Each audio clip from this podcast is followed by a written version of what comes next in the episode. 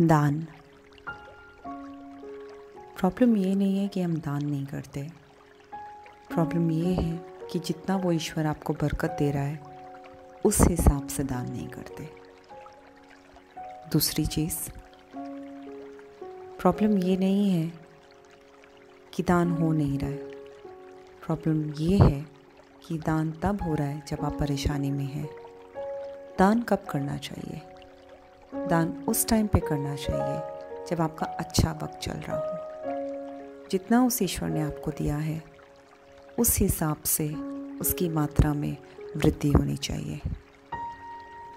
अगर वो ईश्वर आपको बहुत कुछ दे रहा है, पर आप बाकियों के हिसाब से दान कर रहे हैं तो वो दान श्रद्धापूर्वक भले हो पर बरकत शायद नहीं ला पाएगा।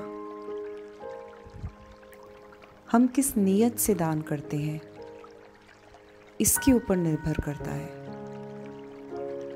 कि हम अपना पूरा समर्पण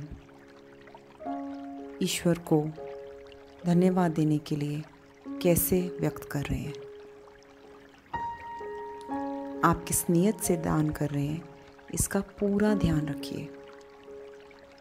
दान किसे करना चाहिए? अगर आपको कहा गया है कि आपके परिवार के किसी सदस्य के हाथों दान होना चाहिए, इसमें भी दो प्रकार के आपके पास विकल्प हैं। एक, कि वो परिवारजन खुद जाके वो दान करे। दूसरा, आप उनका हाथ लगवा सकते हैं। उस दान की वस्तु पे और आप जाके उस दान को कर सकते हैं। दान का समय भी बहुत ज़्यादा महत्व रखता है। तो अगर आपको किसी ने बोला है तो आप पूछिए कि दान के लिए उपयुक्त समय क्या है। हर चीज़ के लिए अलग अलग तरह के दान होते हैं। जो दान आपको बोला गया है, ज़रूरी नहीं है कि आपका परिवार का कोई और जाए तो उसे भी उस चीज़ के लिए वही दान बोला जाए करने के लिए।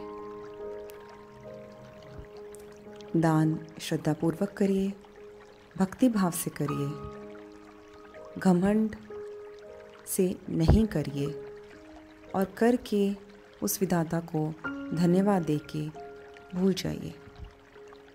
ये आपके कर्म में वृद्धि करता है। और आपको सुख शांति प्रदान करता है। एक और बार फिर से दान तब करिए जब आप भरपूर हैं। भरपूर धन दौलत से होता है, पर भरपूर तब भी होता है जब आप संतुष्ट हैं। तो अगर आपके पास बहुत कुछ है, तब भी करिए। और अगर आपके पास उतना नहीं है जितना आप चाहते हैं, तब भी करिए। दूसरों को देखा देखी नहीं, अपने भाव के लिए करिए।